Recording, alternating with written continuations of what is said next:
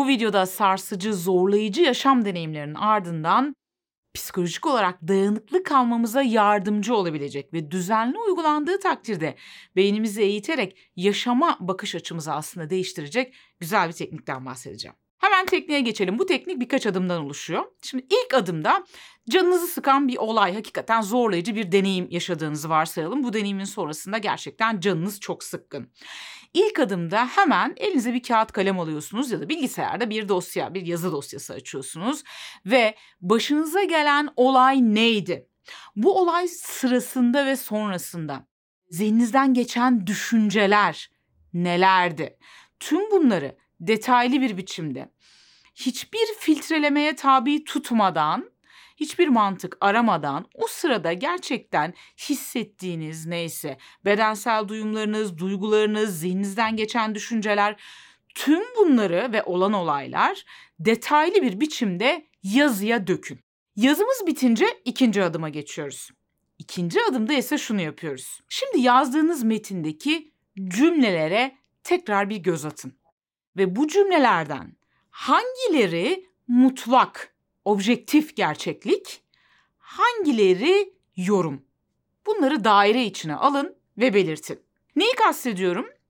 Zorlayıcı bir yaşam deneyimi yaşadığımızda genellikle bizi yıkan şey o deneyimin kendisinden ziyade yani objektif gerçeklikten ziyade onu nasıl algıladığımız, nasıl yorumladığımızdır. Örneğin sevgilimden ayrılmam gerçekliktir. Ancak bundan sonra asla mutlu olamayacağım, hiçbir zaman gülemeyeceğim, her şeyin çok daha kötüye gideceği, yalnız öleceğim. Zaten kimseye güven olmayacağı ise yorumdur ve aşırı genellemedir. Ve yorumlar çoğu zaman mutlak gerçekliği yansıtmazlar. Çarpıklardır, hatalılardır. Örneğin iş yerinde bir hata yapmış olmanız. Mesela yazdığınız bir raporda bir hata yaptınız. Bu bir gerçekliktir. Ancak ben aptalın tekiyim, bu hayatta hiçbir şeyi beceremiyorum zaten. Neyi iyi yaptım ki? Bir yorumdur. Ali'nin size selam vermemesi gerçekliktir.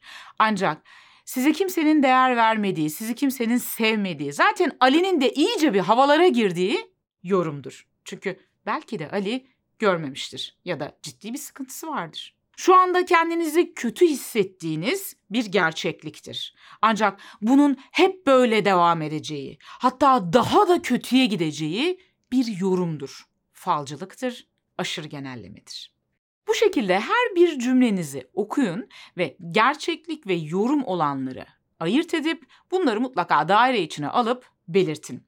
Bu konuda yani bu düşünceleri analiz edebilme ve hangileri mutlak gerçeklik, hangileri yorum daha iyi ayırt edebilmek için size yardımcı olabilecek bilgileri içeren videolarımın olduğu oynatma listesinin linkini en başa sabitlediğim yorumda bulabilirsiniz. Bu konuda eğer ciddi bir şekilde çalışmak istiyorsanız en baştaki yorumdaki linke gidebilir ve oradaki videoları da izleyebilirsiniz. Şimdi bunu neden yapıyoruz? Bu ne işe yarayacak?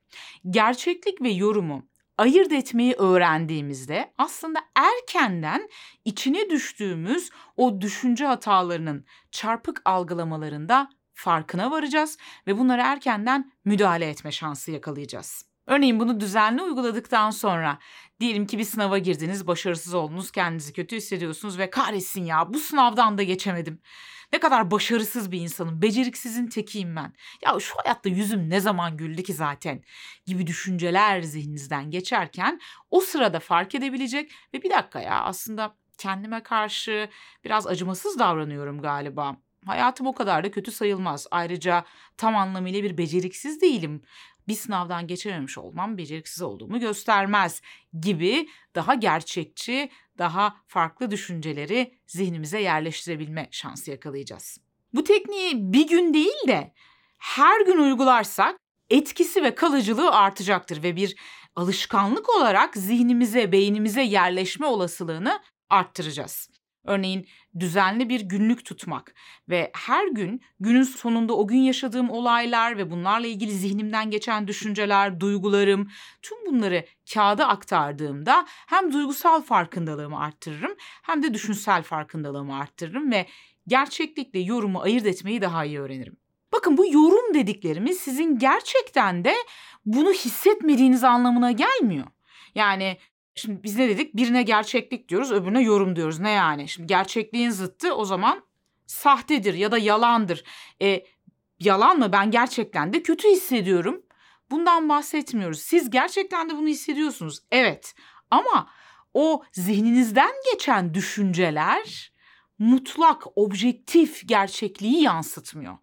Onun çarpıtılmış bir zihinsel versiyonunu yansıtıyor ve sizi asıl sıkıntıya sokan, duygularınızı asıl etkileyen, sizi asıl üzen, yıpratan şey de zihninizdeki o çarpık algılama zaten. Olayı birazcık daha netleştirmek adına gerçeklik ve zihinde onun çarpıtılmış yorumlaması ile ilgili daha önce başka bir videomdan kısa bir kesiti sizlerle paylaşmak istiyorum.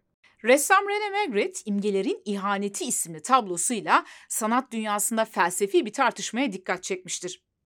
Bu tabloda bir pipo görmektesiniz ve piponun altında ise bu bir pipo değildir yazıyor. Aslında baktığınızda gerçekten de bu bir pipo değildir. Eğer öyle olsaydı onu içebilirdiniz. Eğer ısrarla bu bir pipodur diyorsanız buyurun içmeye çalışın. Ha bu arada bu da bir elma değil. Elmanın bir imgesi. Elmanın bir resmi. İşte olgu ile algı aynı şey değildir derken tam olarak kastettiğimiz şey de böyle bir şey. Hayatta bazı deneyimler yaşarız ve bu deneyimlerin ardından zihnimize otomatik olarak bazı düşünceler gelir. Yani yaşadığımız bu deneyimleri yorumlarız. Diyelim ki göğsünüzde bir ağrı hissettiniz. Belki de klima çarptı. Ancak siz bu durumun ardından şu düşünceleri yaşamaya başladınız. Aha, bu ağrı tam da kalbimin olduğu yerde. Ya kalp krizi geçirirsem? Zaten babam da kalp krizinden gitmişti. Ya ölürsem? Ölürsem çocuklarıma ne olur? Çocuklarım annesiz babasız kalırlar. Öksüz yetim olurlar. Bakın, herhangi bir deneyim yaşadım. Bu deneyimin ardından otomatik düşünceler zihnime geldi ve bu düşüncelerin ardından kaygı ve acı dolu bazı duygular yaşamaya başladım. Acı verici duygular ve düşünceler geldiğinde bunları adeta mutlak bir gerçeklikmiş gibi algılarız ve bu düşüncelerle adeta birleşiriz, bir bütün oluruz. Bu sarsıcı duygu ve düşünceler tüm bedenimizi ve ruhumuzu ele geçirirler ve adeta bir kapana kısılmış gibi hissederiz kendimizi. Sorun şu ki algı ve olgu her zaman aynı değildir. Yani gerçeklik ve onun benim zihnimdeki temsili her zaman birbirinin aynısı olmayabilir. Hatta çoğu zaman aynısı değildir diyebilirim. Çoğu zaman başımıza gelen olayları geçmiş tecrübelerimiz, deneyimlerimiz, bize öğretilenler, inançlarımız, geçmişteki yaralarımız gibi pek çok faktör doğrultusunda çarpıtarak algılarız. Yani aslında çoğu zaman gördüğümüz şey gerçeklikle değil. Onun çarpıtılmış bir yorumu ile ilgilidir. Bu çarpıtmayı bizler yaparken oldukça iyi senaristleriizdir. Çeşitli olayların ardından çeşitli senaryolar yazarız ve bu senaryoların doğruluğuna adeta bir kesinlikmiş gibi bakar ve inanırız. Zorlayıcı duygu ve düşüncelerle baş edebilmek ve psikolojik dayanıklılığınızı arttırmak istiyorsanız doğru kanaldasınız. Bu kanalda her hafta bu konularla ilgili yepyeni videolar paylaşıyoruz. Yeni videolardan haberdar olabilmek istiyorsanız kanala abone olmayı ve bildirim zillerini açmayı unutmayın lütfen.